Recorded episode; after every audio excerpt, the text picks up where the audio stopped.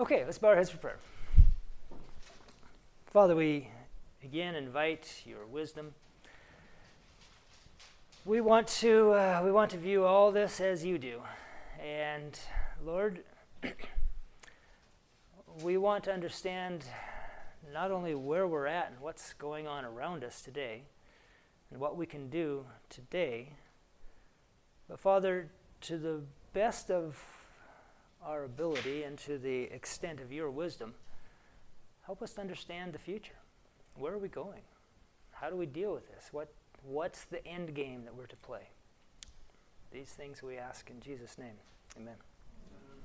Amen. Okay, I did not put ellipses on the end of this title, but how does it close?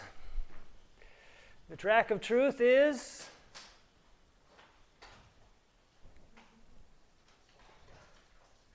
No?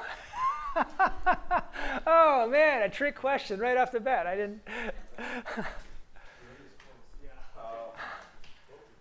Close beside the track of error.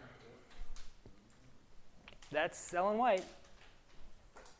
Okay, that's not my wisdom. Track of error, wisdom close beside the track of truth. Yeah. Indeed, yeah. So, the Bible says that those who call good evil and evil good have a woe coming upon them. And, frankly, I fear that I do that sometimes, not hopefully intentionally, but just because I'm dumb,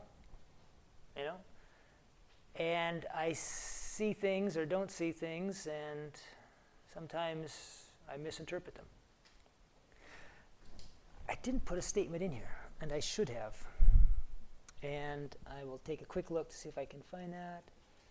I want to read you a statement, because this... scares the daylights out of me. Almost. I'm really not sure what daylights are, to tell the truth. It's difficult to know what that means. But anyhow, it's a troublesome statement. I'll give you a little history. In 1885, there was a revival in the Healdsburg, California church. It was not perfect. Some fanaticism developed. And so, as a consequence, the leading ministers in the area, I think it was J.H. Wagner, Loughborough, I think, was involved.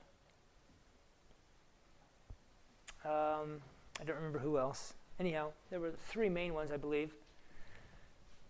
They came in and they just shut it down. This revival is done.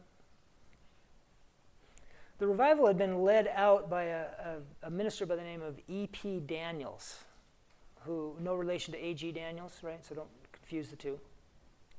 E.P. Daniells was a good speaker. He had quite a few personal problems. There were issues and challenges within his family. His wife, at times at least, from the testimonies they received, personal testimonies at other times, you get the impression that there was a lack of consecration and a kind of a bit of a hypocritical approach at times of preaching the truth and living something else. That was a few years later. Exactly where they were at in 1885, I don't know. But Ellen White comments and says that Brother Daniells is not a perfect worker and that problems would develop within a revival that he had, was leading out, should be no surprise to anyone. Very few, if any, human beings can fill all the needs in a complex spiritual situation. And so Ellen White says, yes, of course there was some fanaticism, I understand that. But then she says this. I wish to say some things in reference to the revival at Healdsburg. I wish to say I am not in harmony with your treatment of this matter. That there were fanatical ones who pressed into the work I would not deny. But if you move in the future, as you have done in this matter, you may be assured of one thing, you will condemn the work of the latter rain when it comes. For you shall see at that time far greater evidences of fanaticism. I cannot sanction your course. I cannot see that while you were working to correct evils, as you might have done, that you should stop the work. If this is the way you manage when God sends good, be assured the revivals will be rare. When the Spirit of God comes in, it will be called fanaticism, as on the day of Pentecost. Okay. Reference. Well, that's a fair quest. Reference is Manuscript Release, Volume 21, page 147. 147? Mm-hmm. And you can find even more information on that circumstance. It's on the CD-ROM. I forget which component of the ROM. Maybe it's the research papers, or maybe it's, I don't know. But, you know, hunt around till you find something called Charismatic Experiences in the Early Seventh-day Adventist History. Page 28 to 30 talks about that situation. Okay, so here's the thing. I don't want to condemn the latter rain.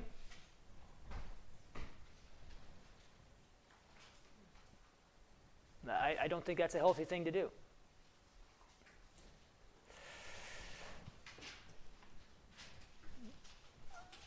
I don't want to condone the fanaticism that will be present at the latter rain. She said there will be much more evidences of fanaticism, and condoning it is not a healthy thing to do. I kind of get the impression that dealing with these issues is a lot like walking along a trail on the edge of a mountainside where the road gets narrower and narrower. You ever hear that story?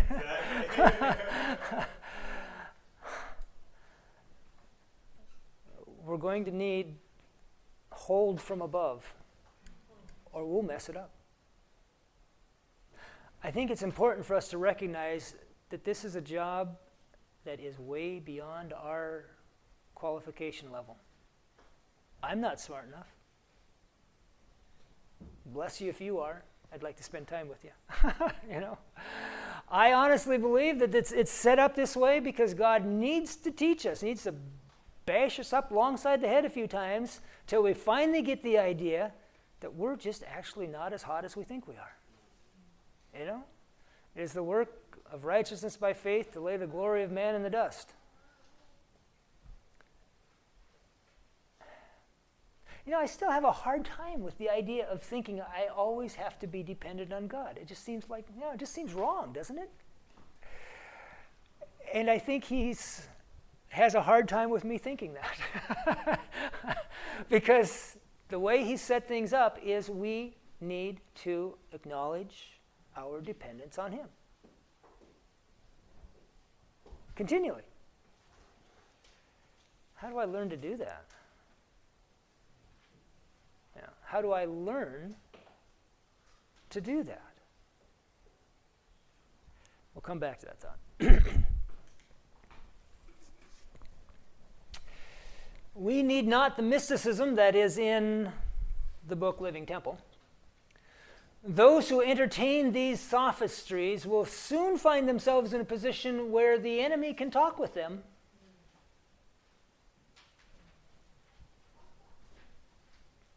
Okay? Mysticism, direct communication from a spiritual source. Soon find themselves in a position where the enemy can talk with them and lead them away from God. It is represented to me that the writer of this book is on a false track. He has lost sight of the distinguishing truths for this time. He knows not whither his steps are tending. The track of truth lies close beside the track of error, and both tracks may seem to be one to minds which are not worked by the Holy Spirit, and which therefore are not quick to discern the difference between truth and error. That's what we need. What is it we're told will enable us to see, to recognize sin in any form? Pardon? Holy Spirit. Yes, but what's the other imagery that's used for that? Fruit. No? The ISAV. Yeah, the ISAV. Laodiceans need better eyesight than we've got. to discern error. I forget the exact wording. I think it's discern error in any form or something like that. I forget the exact wording. Okay, ISAV, remember that. Laodicea touches on that here. Oh, that's special. Why did it do that? Okay. Oh, okay, I know what's going on. There are a lot of things that the emergent guys talk about and terms and expressions they use that, I mean, is there something wrong with things being relevant? No, I'd rather have an irrelevant sermon. You know, okay, well, relevant sounds good. Interesting sounds better than boring. You know, vibrant, oh yeah, you know, sounds better than dead. Active, you know, okay. I'm just saying, you know, everybody, every salesman uses adjectives to describe their product, you know? Okay. I like this little motto. This is the official motto of the One Project. Jesus, all. It's catchy. It's pretty good branding. It's not even a bad idea. My problem is that I don't think they're living up to it. Because it seems to me that if I'm going to have Jesus all, that one of the key components would probably be the testimony of Jesus. And there seems to be a pretty strong willingness to ignore the spirit prophecy on certain details at least.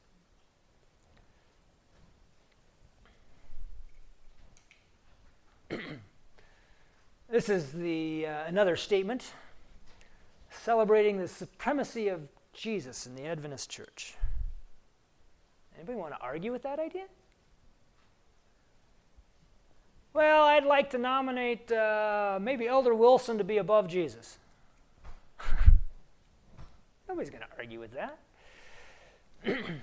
Now, it's interesting, and I don't know if there's any meaning to this whatsoever. I just noticed this morning. They've redesigned the One Project website recently, and they've reworded this.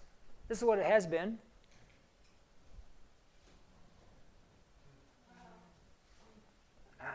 What would that mean? I don't know if there's any meaning or what, but they made that change. I'm not sure what.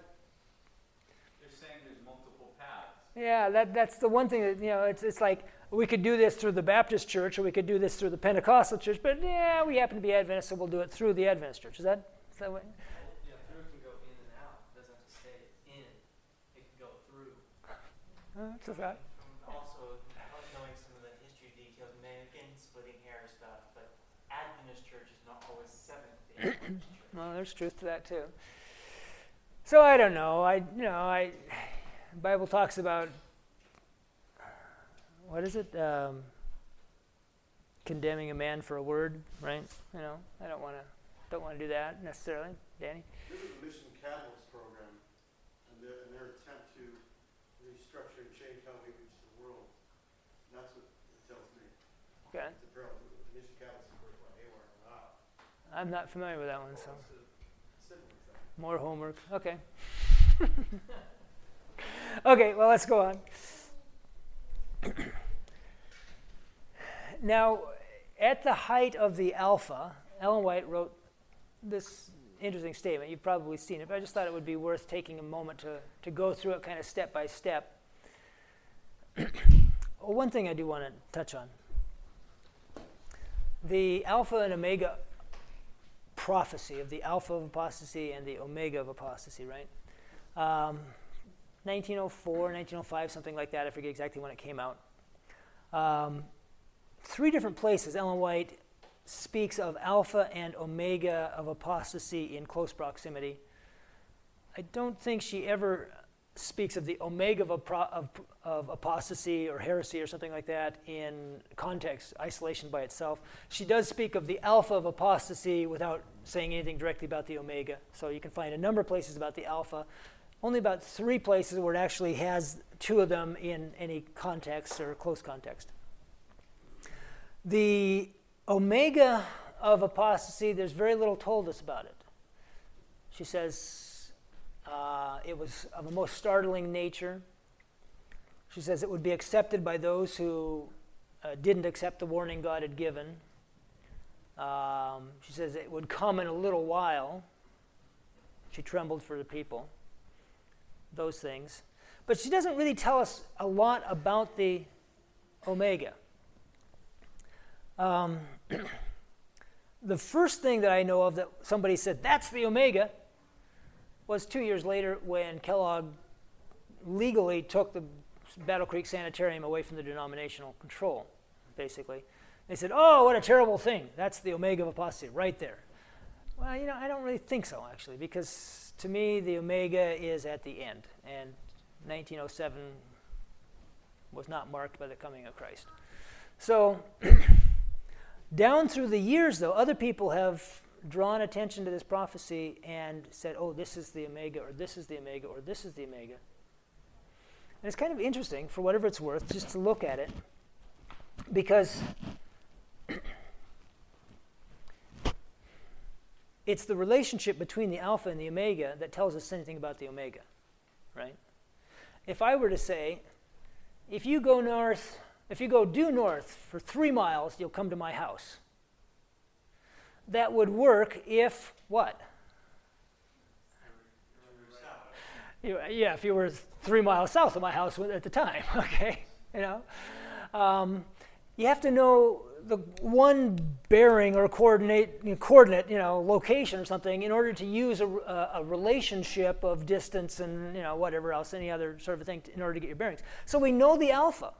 So the question is, what's the relationship between the alpha and the omega? And for decades, the prevailing opinion was the alpha, of course, is the first letter of the Greek alphabet. Right? Alpha, beta, gamma, right?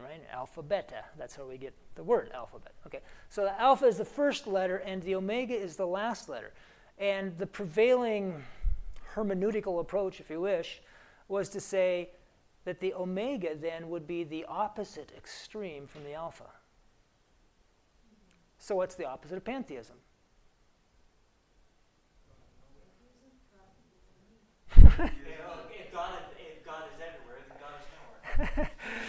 Well, different people came up with different ideas, because the opposite of pantheism is actually,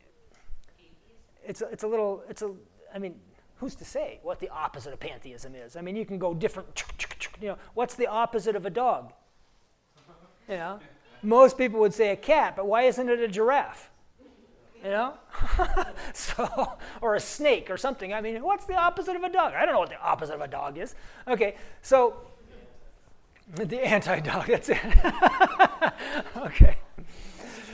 So different people said different things. I mean, one well-respected individual, a guy whose you know, knowledge and piety I respect, Julius Gilbert White, he said, you know, that the alpha was making too much of humanity, saying that humanity was divine. So the opposite was not recognizing the value of humanity, and he says, we're not living up to the health message. It's all of our institutions, specifically our hospitals, starting to serve meat and all these other things and moving away from the health message. That's the omega of apostasy. Well, I don't think it was probably a good idea when we did some of those things, but I'm not sure that was the omega of apostasy. Okay, probably the most well-known one. Some of you older types here would remember 1980, Lewis Walton's book Omega, and what he did is he said the alpha was the internalization of God, and the opposite is the complete externalization of the salvation process, so forensic justification, which, of course, is what Desmond Ford was teaching at the time.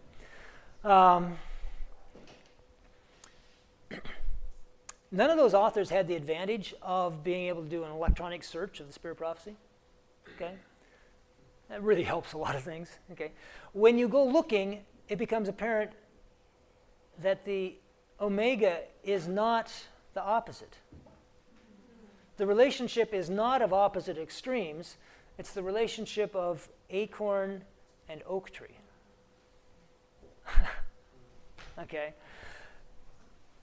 I actually wrote an article about that sometime in the 1980s, late 80s, and I said, what's predicted here is a resurgence of spiritualism within the Adventist Church. And I was laughed at.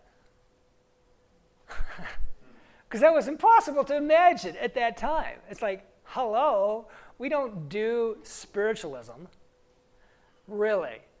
We're going to go back in this whole Kellogg thing and pantheism. That's the stupidest thing I ever heard of. I was not, I didn't win any Pulitzer prizes for that article. I think it was called The Omega. Well, it coincidentally turned out to be one chapter in this book. So, there you go. I don't remember when it was published originally as the article, but it's now in the book. But I think it's important for us to understand that concept. This is there's not a random relationship.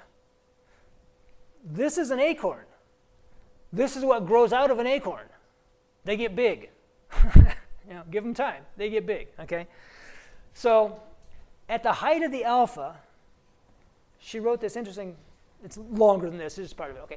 The enemy of souls has sought to bring in the supposition that a great reformation was to take place among Seventh-day Adventists. Does the Seventh-day Adventist Church need a reformation?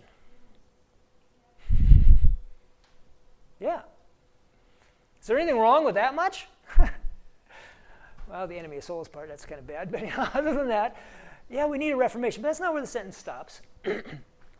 And that this reformation would consist in giving up the doctrines which stand as the pillars of our faith. Okay, now we have a problem. What are the doctrines which are the pillars of our faith? Okay. Probably we could equate that more or less with an earlier discussion Ellen White had where she spoke of the landmarks, stand by the old landmarks, remember that from 1888, and she listed off not that many, actually. Second Coming, Sanctuary, State of the Dead. What am I missing? There's 5 S's. So convenient. Sabbath. Thank you. Yeah.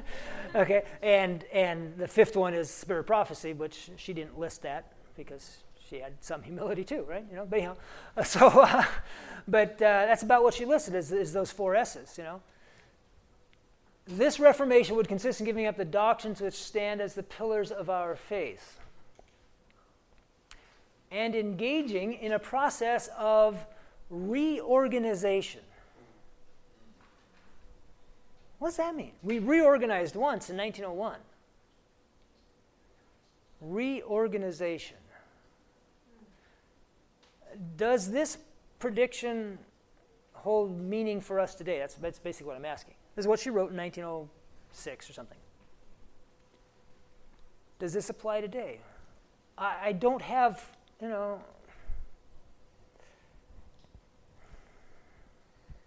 reorganization. What specifically does it... I don't have a lot of wisdom to offer on that. Something to keep in mind.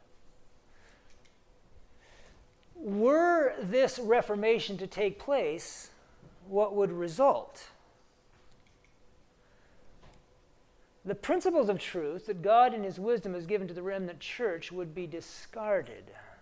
Now, are the principles of truth the same thing as the, what'd you say? Was it foundations? I'm sorry, I've forgotten what the wording was. Pillars? Pillars, okay. So do we think that the principles of truth are the same as the pillars? I'm going to suggest that possibly principles of truth in my mind would perhaps be a little broader. That'd be my thinking, for whatever it's worth.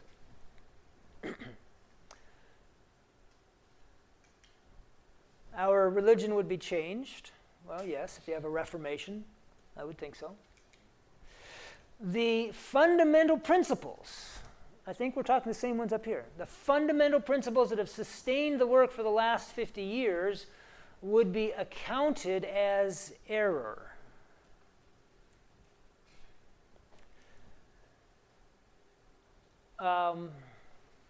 I'm speculating, or whatever. I'm not sure. Speculation is the right word precisely, but I'm speaking without a complete level of certainty in my comments here at this moment. But going back to the reorganization, the fundamental principles that have sustained the work, one of the most fundamental principles of the Adventist Church is that it has existed as a whole. We are not a congregational denomination. Our interpretation of Scripture is a historical something. Historicism. Yeah. And then now women's ordination are actually using a completely different set of... That's true. Hermeneutical principles, yeah. Historical conception of Scriptures in different... Okay. No, it's a good point.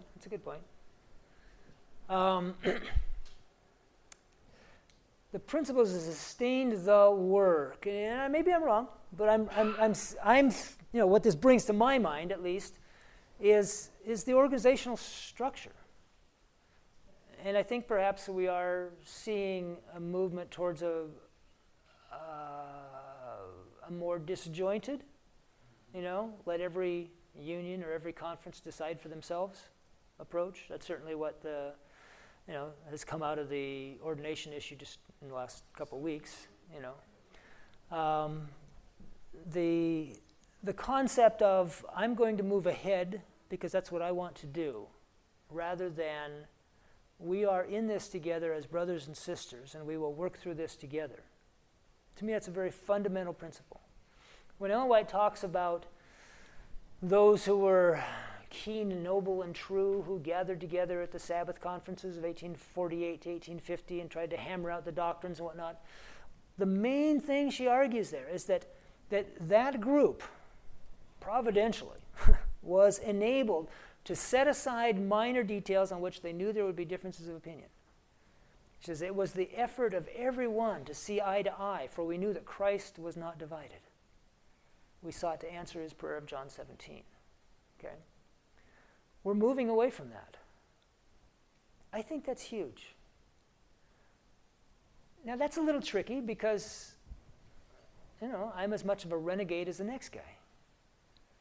And when the conference doesn't do what I think ought to be done, and when my local church is doing weird and squirrely things that I don't think ought to be done,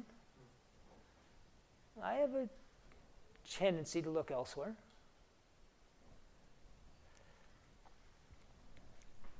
It raises some questions. Did I hit the wrong button? I did hit the wrong button. Okay. A new organization would be established. Well, it doesn't say that a replacement organization would be established, just a new one. We were just talking last time about lay sodalities. Now, we have a number of new organizations that have been established. Some I'm more appreciative of than others. Is that a problem?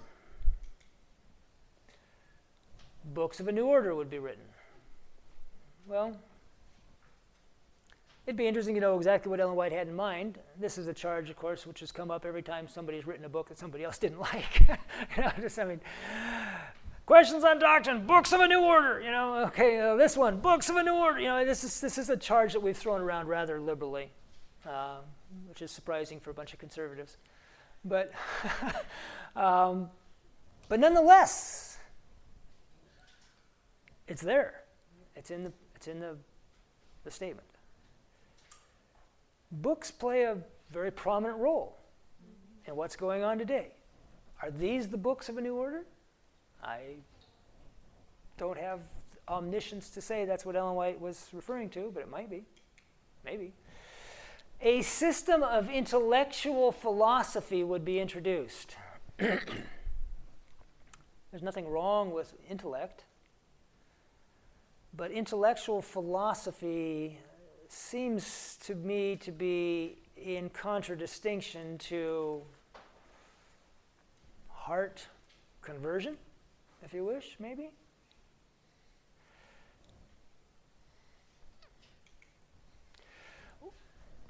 The founders of this system would go into the cities and do a wonderful work. Really? That's an interesting thought. Go into the cities and do a wonderful work.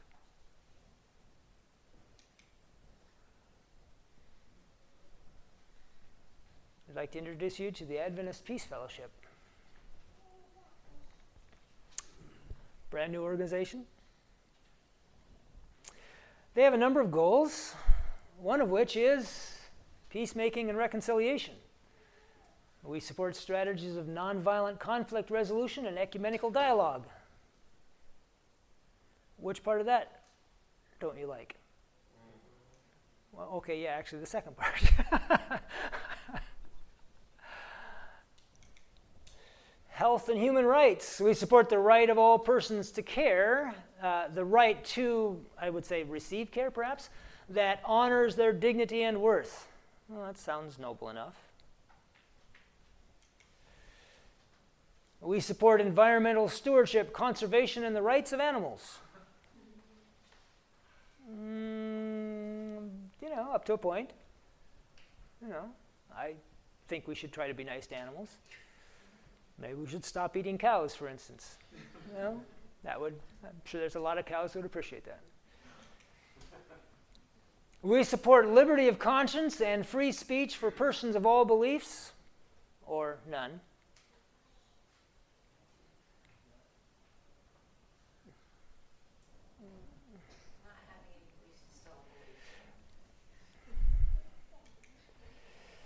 We support the equal human rights of all persons made in the image of God.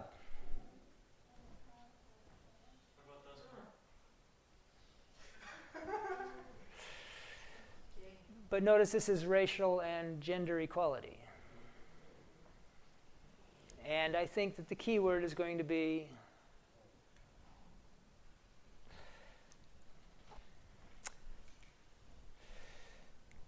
Sabbath economics. Now, that's a new term to me. We support debt relief for developing nations and a preferential option for the poor. What's a preferential option? I'm not sure. I didn't read enough to find out. Unfortunately, at this point, the website basically consists of each of these topics with a long list of a bibliography of sources that you can go become educated on. The Adventist Peace Fellowship is one of a number of fellowships. There's also a Baptist Peace Fellowship and a Jewish Peace Fellowship and a Buddhist Peace Fellowship, and I don't remember what else there was on the list. So that would make the Adventist Peace Fellowship one small piece in the big picture of peace fellowships. Yes. Interestingly, the individuals listed on the website have a fairly strong correlation with the individuals listed on some other websites that we've been talking about. So these are the same people, same interests, moving into the cities to do a great work. The Sabbath, of course, would be lightly regarded as also the God who created it.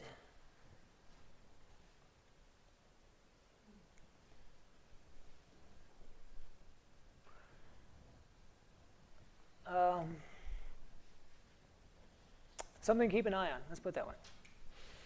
Nothing would be allowed to stand in the way of the new movement. What does that imply?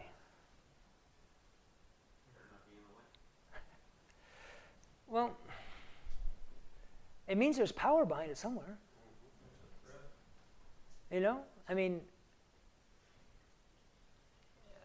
When you say, get out of my way, there's some sort of an implication that you can do something about it if they get in your way.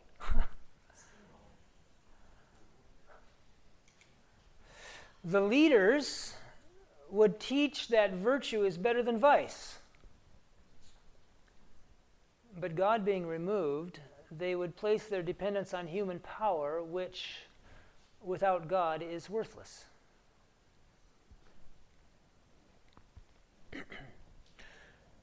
Now, this is an interesting charge, if you wish, that Ellen White would make, to whatever extent she was applying this to Kellogg. Sometimes I think that her statements from that era apply more particularly in our time than they maybe did even in Kellogg's time.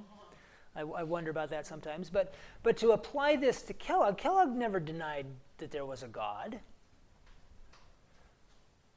But he made of God a non-entity, Ellen White says. You know, Kellogg wouldn't agree with that. No, he says, I don't do that. Not at all. Not at all. Not at all. Actually, I make God much more than you do. I make him everywhere. But God being removed in any functional way of affecting the mind and heart of the individual, they end up depending on nothing more than human power.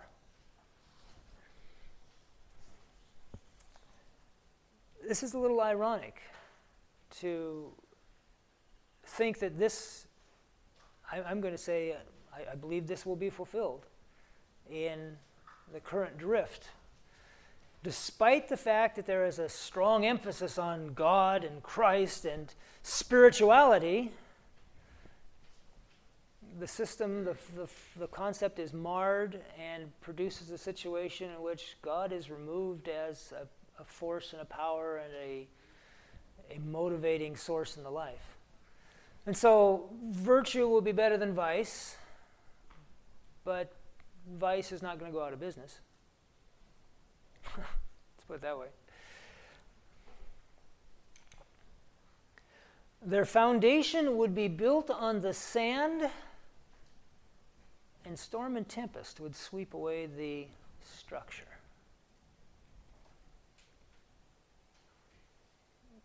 What's the allusion to, the literary allusion?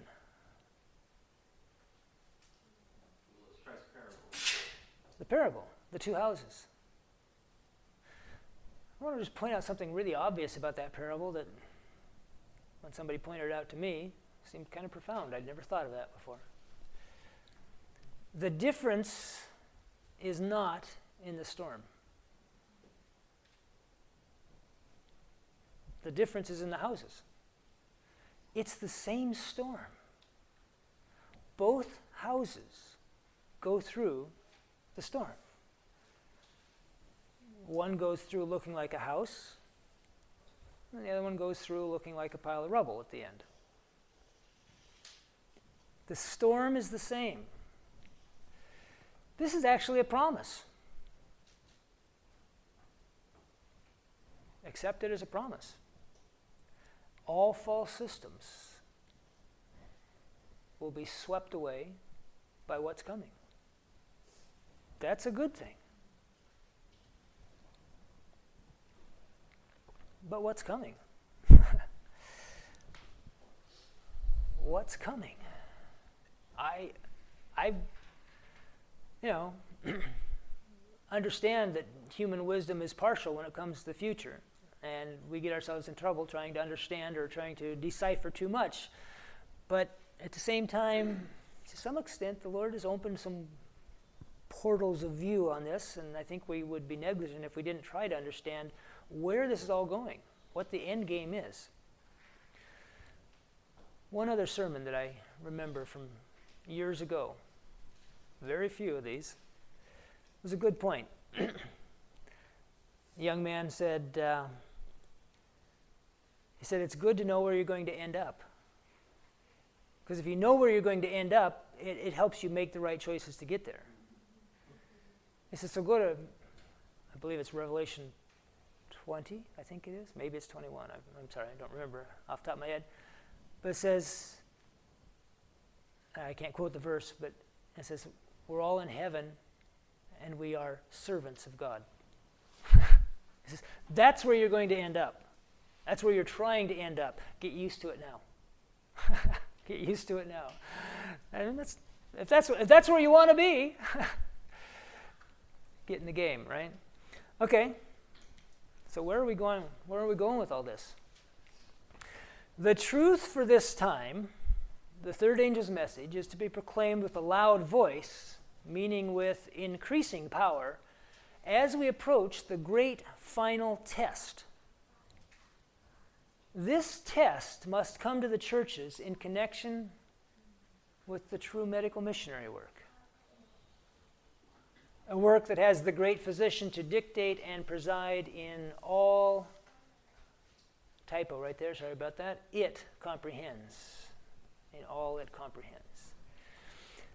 The great final test must come to the churches in connection with medical missionary work. You know, I would have, you know, if I were the editor on this one, I would have probably gone, the Sabbath, right? You know, I mean, we all know, I mean, we're Seventh-day Adventists, right? We all know that the great final test is over the Sabbath. Well, she doesn't say that it's not, but she says it's in connection with medical missionary work. What's so special about medical missionary work? Well, I think what makes it special is it's the answer to every problem we've discussed. Do you have young people in your church that are bored with church? There's no intensity to it? Get them involved in medical missionary work. Do you have people that need to learn to trust God so that they'll be able to hang onto that rope and swing across that chasm? Get them involved in medical missionary work. And push them. Well, no, don't push them. Encourage them. To get involved to the point where it's going to hurt if God doesn't get involved. Does that make sense? Is that presumptuous? You know, something struck me the other day as I was contemplating this. Because what I've come to is I in my own thinking at this point, I'm at the point where I actually would encourage everyone to rationally, intelligently, by comparing, looking at the Lord's instruction and you know, becoming intelligent, don't be dumb, but don't hesitate to take steps forward in doing what we know God has asked us to do, which is Isaiah 58, medical missionary work, all that stuff. And as the opportunities come before you, there will come a point where you can't do what needs to be done. You don't have the time, you don't have the money. And at that point, do it anyway. That's where you learn faith. Do it anyway. I don't have the money. Understood. Do it. Intelligently. And I'm the track of truth is close beside the track of error. I don't know that I can tell anybody in their own heart and life what the difference between presumption and faith is at this point. Do you see what I'm saying? Do not refer to me as an authority here. I'm just saying that I believe that's the experience the Lord is leading us to as we're walking down this trail, and it's getting skinnier all the time. We're going to come to the point where there's nothing to stand on. Every earthly support will be removed. Right? You've read that?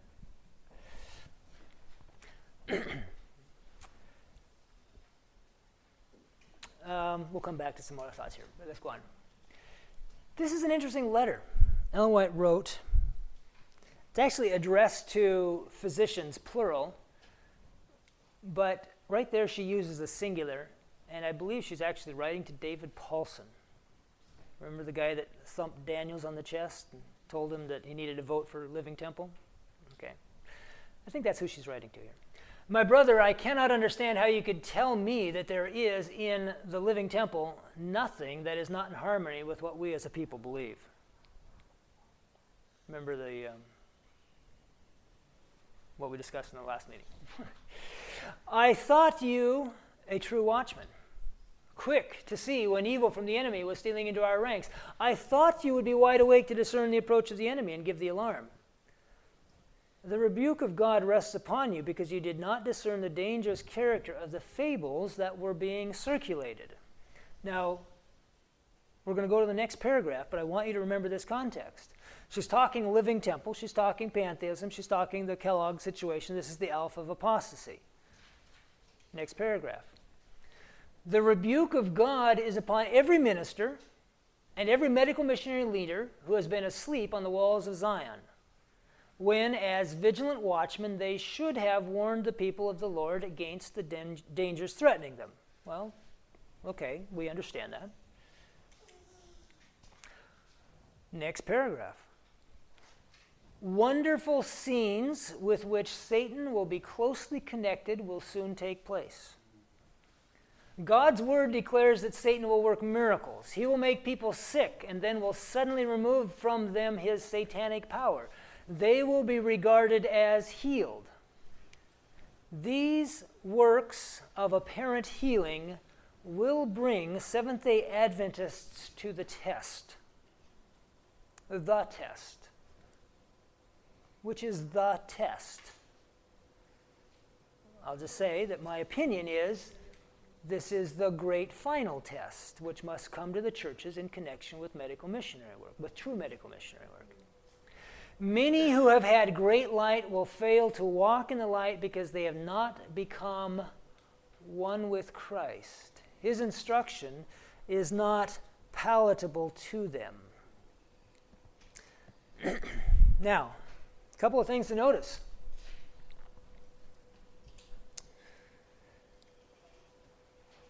We've obviously got the wow factor of the statement is these works of apparent healing.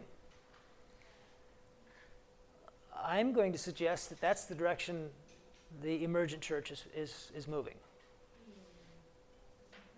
I don't know how fast.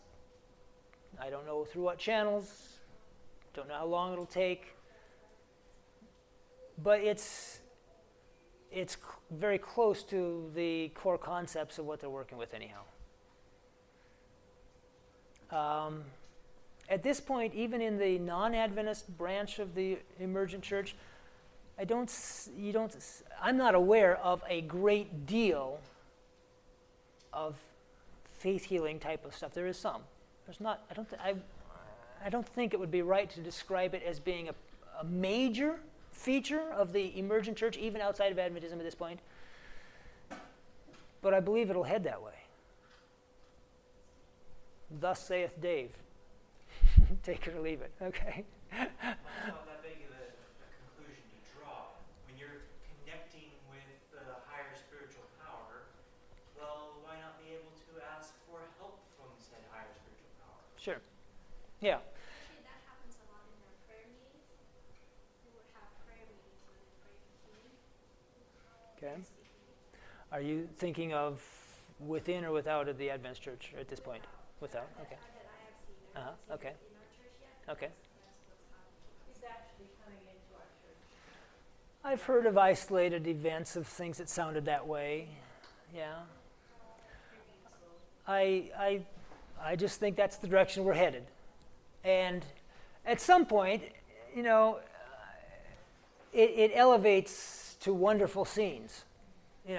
At some point it will no longer be something done in a corner. It's going to be a big issue. Big issues can blow up rather quickly. On a historical time frame at least.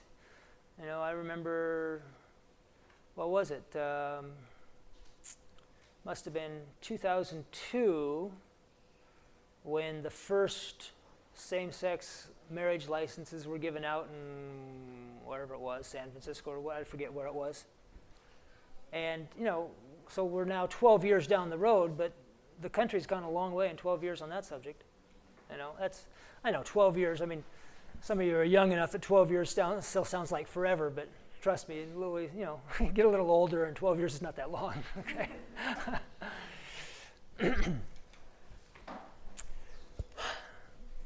I want to tie in one other thing that may not be an obvious connection in every mind, but I think to my mind, it's a tie-in. The Laodicean message. What are the three things that we're supposed to, the three remedies that are offered us in the Laodicean message? The gold, eye salve, and the garment. Okay. Now, the white garment is probably the easiest one to identify, and we're told that is righteousness of Christ, righteousness by faith, okay? We already talked about the ISAV is the, that's the word I was looking for, spiritual discernment, the ability to recognize sin and under any guise, I think is the way it's worded, something like that, okay? What's the gold? Gold tried in the fire, it's going to be character, you have to go through tribulation. Yeah? Faith that works by love, which is tried in the fire, yes. Tribulation, but faith and love. And in one place she says the gold represents faith and love takes the precedence, she specifies, okay? So hang on to those thoughts. So this is volume, no, this is early writings. It's very similar in volume 1, but I think I ended up quoting from early writings. I saw some with strong faith and agonizing cries pleading with God. Their countenances were pale and marked with deep anxiety, expressive of their internal struggle. Tried in the fire.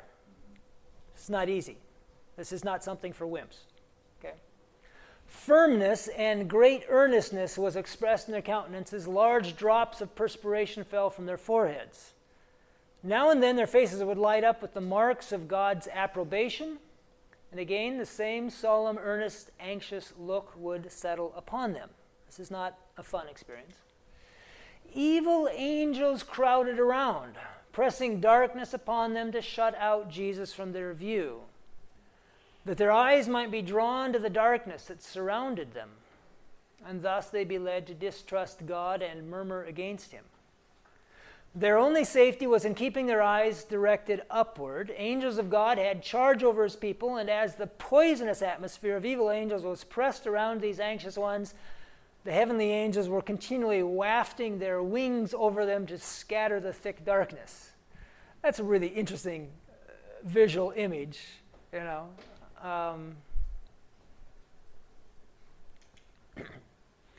As the praying ones continued their earnest cries, at times a ray of light from Jesus came to them to encourage their hearts and light up their countenances. Some, I saw, did not participate in this work of agonizing and pleading. They seemed indifferent and careless. They were not resisting the darkness around them, and it shut them in like a thick cloud. The cloud of unknowing, perhaps. The angels of God left these and went to the aid of the earnest praying ones. Okay. I saw angels of God hasten to the assistance of all who were struggling with all their power to resist the evil angels and trying to help themselves by calling upon God with perseverance. But his angels left those who made no effort to help themselves, and I lost sight of them. I asked the meaning of the shaking I had seen, and was shown that it would be caused by the straight testimony called forth by the counsel of the true witness to the Laodiceans. This will have its effect upon the heart of the receiver, and will lead him to exalt the standard and pour forth the straight truth. Some will not bear this straight testimony. They will rise up against it, and this is what will cause a shaking among God's people.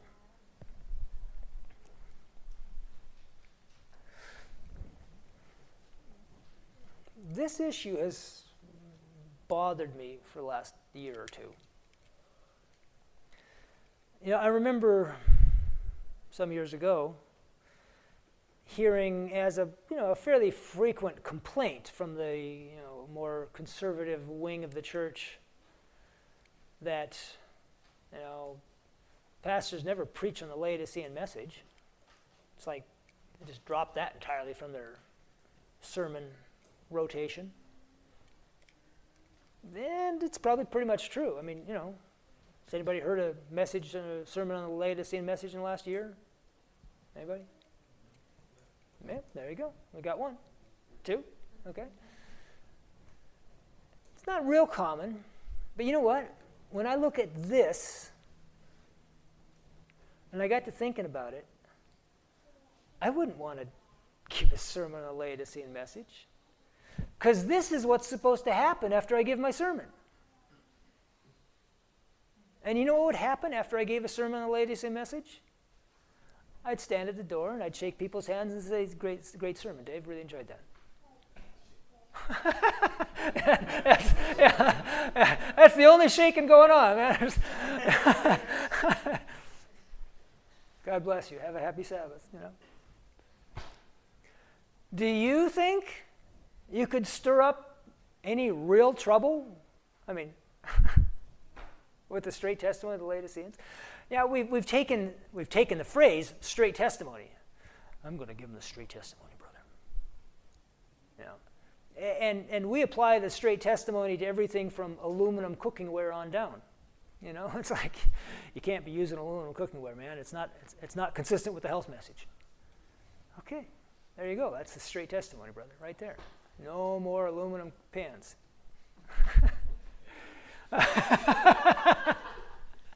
You know, is that? I mean, you know, really? Is that the straight testimony? Is that the is that the shaking we're looking for? Is everybody has to run to Walmart to buy a new set of cookingware or something? That's the. What is it we're talking about? And you know, at the risk of being unduly and irrationally radical, which you know I have a weakness towards, I've been thinking about this.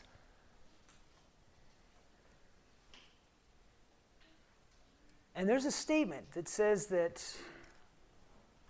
I don't have it here, I should have put it in. All the means which the Lord entrusts to us above and beyond what is necessary for, above and beyond the necessities of life, are to be used to help and bless humanity. And that's made me wonder if the whole thing about being rich and increased with goods, I've begun to wonder if that has anything to do with actually being rich and increased with goods. I know that's ridiculously literal, but I've begun to wonder about that.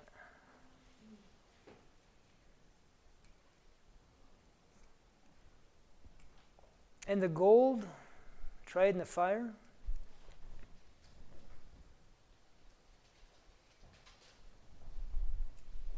I think I'm probably long already, aren't I?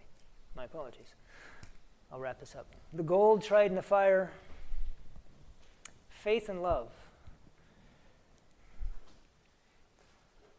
I've been contemplating, and this is not a finished, polished, perfect concept probably, but all this stuff about medical missionary work, which must it's, you know, it's in connection with the great final test. True medical missionary work.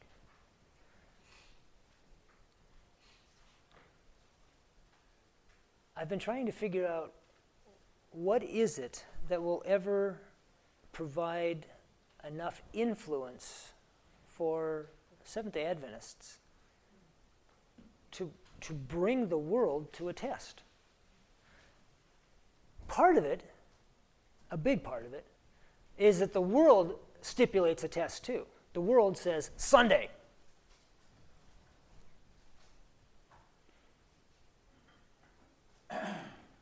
But that's in their hands and that's not in our hands. What is it that, you know, to me it's ironic.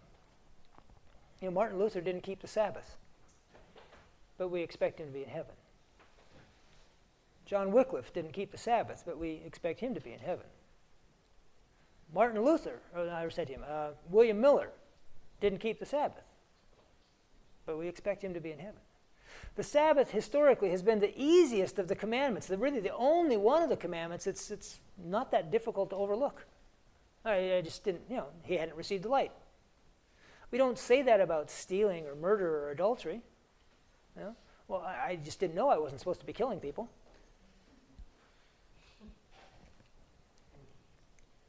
But this commandment, which appears in one sense to be the weakest of them all, is going to be elevated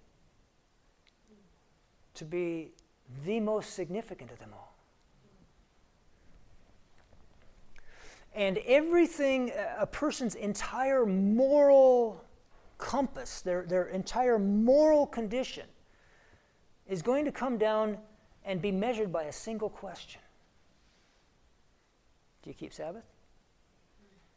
You're good. Now, there's a lot of people today that keep Sabbath. That, I'm not trying to sound judgmental, but I don't think they're good. You know, they don't work on Sabbath. They go to church. They pay tithe. They lead the song service. They commit adultery. But they're good. No, they're not good. There's a problem there. That was number 5. That was the one that was the problem. I don't know if you noticed it. Just keeping the Sabbath is not a guarantee of anything at this point. But at that point, it will be. And this is not the first time. Once before, the entire moral measurement of every human being on earth came down to a single question. Which side of the door are you on when the rain comes down?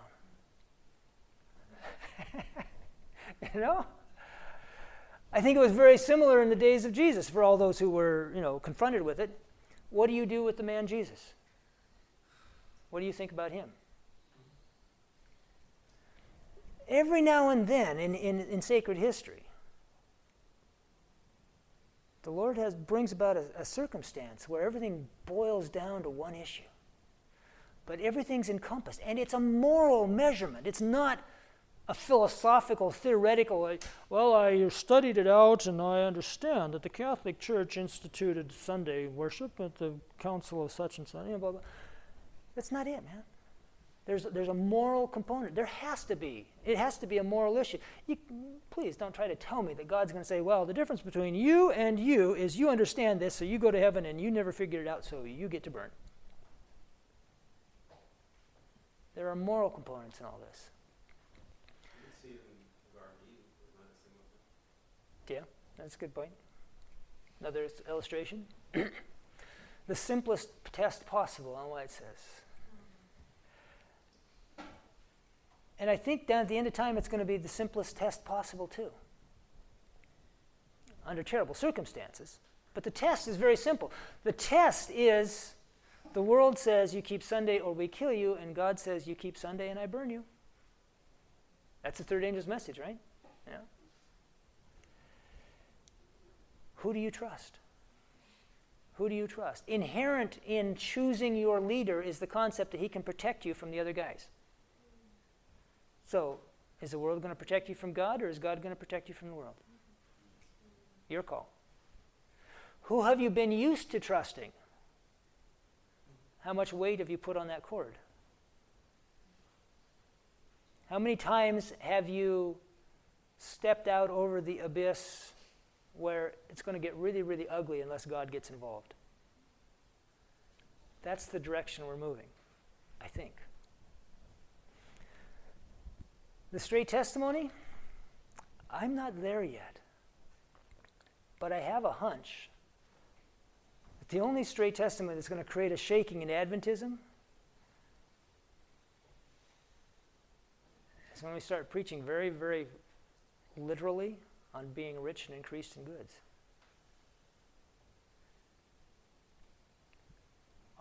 Are all your funds above the necessities of life invested in helping and blessing humanity?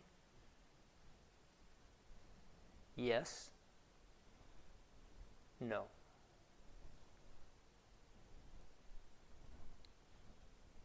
I think that could create a shaking. I think I could get people mad at me with it anyhow. The Lord calls for a renewal of the straight testimony born in years past. He calls for a revival of spiritual life. The spiritual energies of his people have long been torpid, but there will be a resurrection from apparent death. I like promises. In the future, God will call... This is one quote now. It just goes on next paragraph, right? In the future, God will call for the gifts and talents of men not now actively engaged in his service. Let these respond to his call, putting their trust in the great medical missionary. What did I just say? He's calling for the gifts and talents. It says, let them respond, putting their trust in the great medical missionary. It's like the road got really narrow right there. Did you notice that? I just kind of had to go, whee! Hang on to that cord. The power that is the life of the soul has not been seen as it must be. What? That's kind of a cryptic sentence. The power that is the life of the Lord has not been seized. It has been smothered for want of spiritual ventilation, the blending of human effort and divine grace. That goes back to that Southern preacher I mentioned yesterday, you know. We don't depend on God much because we do such a good job of taking care of ourselves. The blending of human effort and divine grace. God is calling upon his people to work. He comes to them as they idle away the precious golden moments and says, go work today in my vineyard. By prayer and confession of sin, we must clear the King's highway. As we do this, the power of the Spirit will come to us. We need the Pentecostal energy. This will come, for the Lord has promised to send his Spirit as the all-conquering power. Men may still learn the things that belong to their peace. That's a great promise. I have things I need to learn. I suspect others do too. Some whom I might think incapable of learning may still learn things that belong to their peace. Mercy's voice may still be heard calling, come unto me, all you that labor and are heavy laden, I will give you rest. Take my yoke upon you, learn of me. I am meek and lowly in heart, and ye shall find rest to your souls. For my yoke is easy, my burden is light. It is only when spiritual life is given that rest is found and lasting good is secured. We must be able to say in storm and tempest, my anchor holds. He who builds upon any other foundation than that which has been laid builds upon shifting sand. God calls for a reformation. But he who seeks to bring about a reformation without the aid of the Holy Spirit's reviving power will find himself adrift. Those who turn from human foolishness and frailty, from man's seductive arts, from Satan's planning to Christ, the shepherd and bishop of our souls, will stand secure upon the platform of eternal truth. We need a wisdom that's beyond anything I have approximated.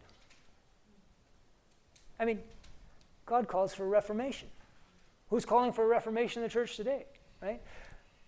Who's talking about the Holy Spirit's reviving power today in the church?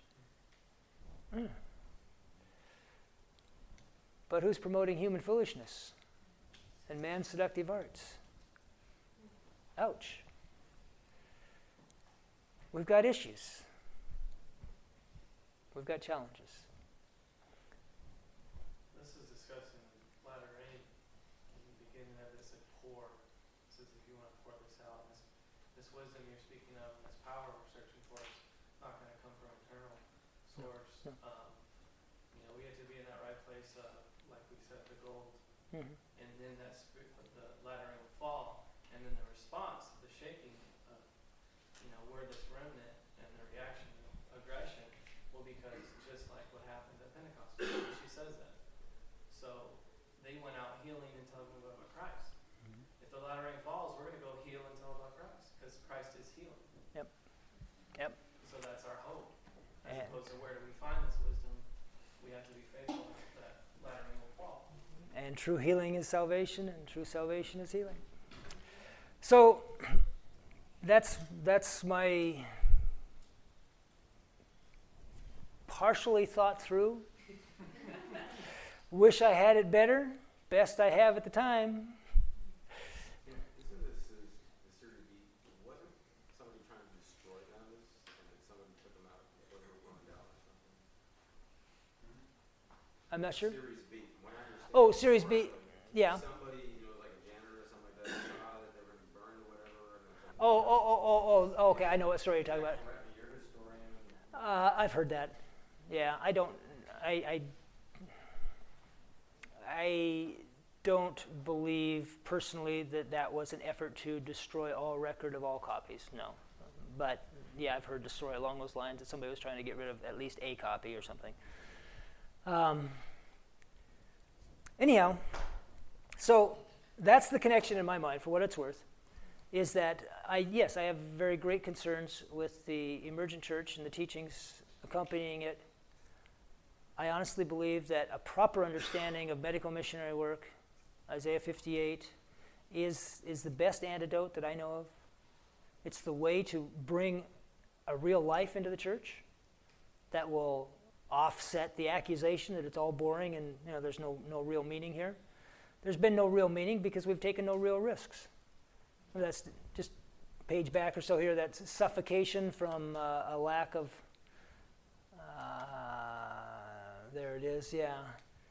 The power that is the life of the soul has not been seen as it must be. We haven't had that, it's not been overflowing in our churches, let's put it that way, right? It has been smothered for want of spiritual ventilation, the blending of human effort and divine grace. We haven't just stuck our neck out there and said, you know what? I'm going to make my human effort and depend on divine grace. But those are the stories. I mean, just think of any Bible story you would tell a 7-year-old for a bedtime story. And they're all stories. I mean, there's got to be an exception someplace. But Abraham goes out to a land to which he knew not. That could have been a really messy situation. He could have been mugged the first day out.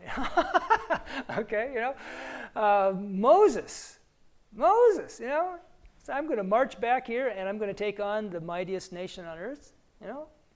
That sounds like an interesting experience. Without God, that might not have gone well. Daniel, right? David, Goliath, right? Paul.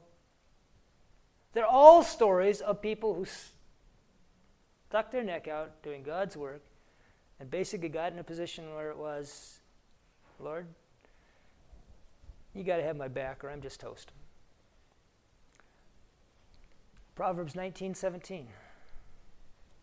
He who has pity on the poor lends to the Lord, and he will repay. Well, like I say, kind of a cluttered presentation, not an entirely clear understanding of how everything all fits together. I wish I had more, but that's what I have to offer, and our time is up. So let's bow our heads for prayer. Lord, we thank you for your instruction, and we thank you for your leading.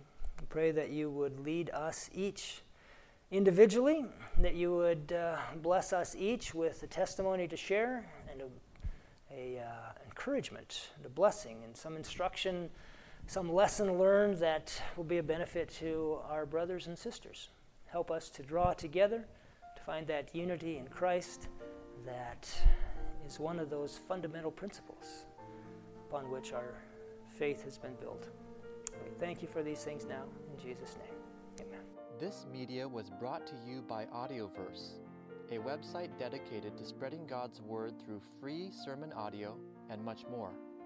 If you would like to know more about Audioverse, or if you would like to listen to more sermons, please visit www.audioverse.org.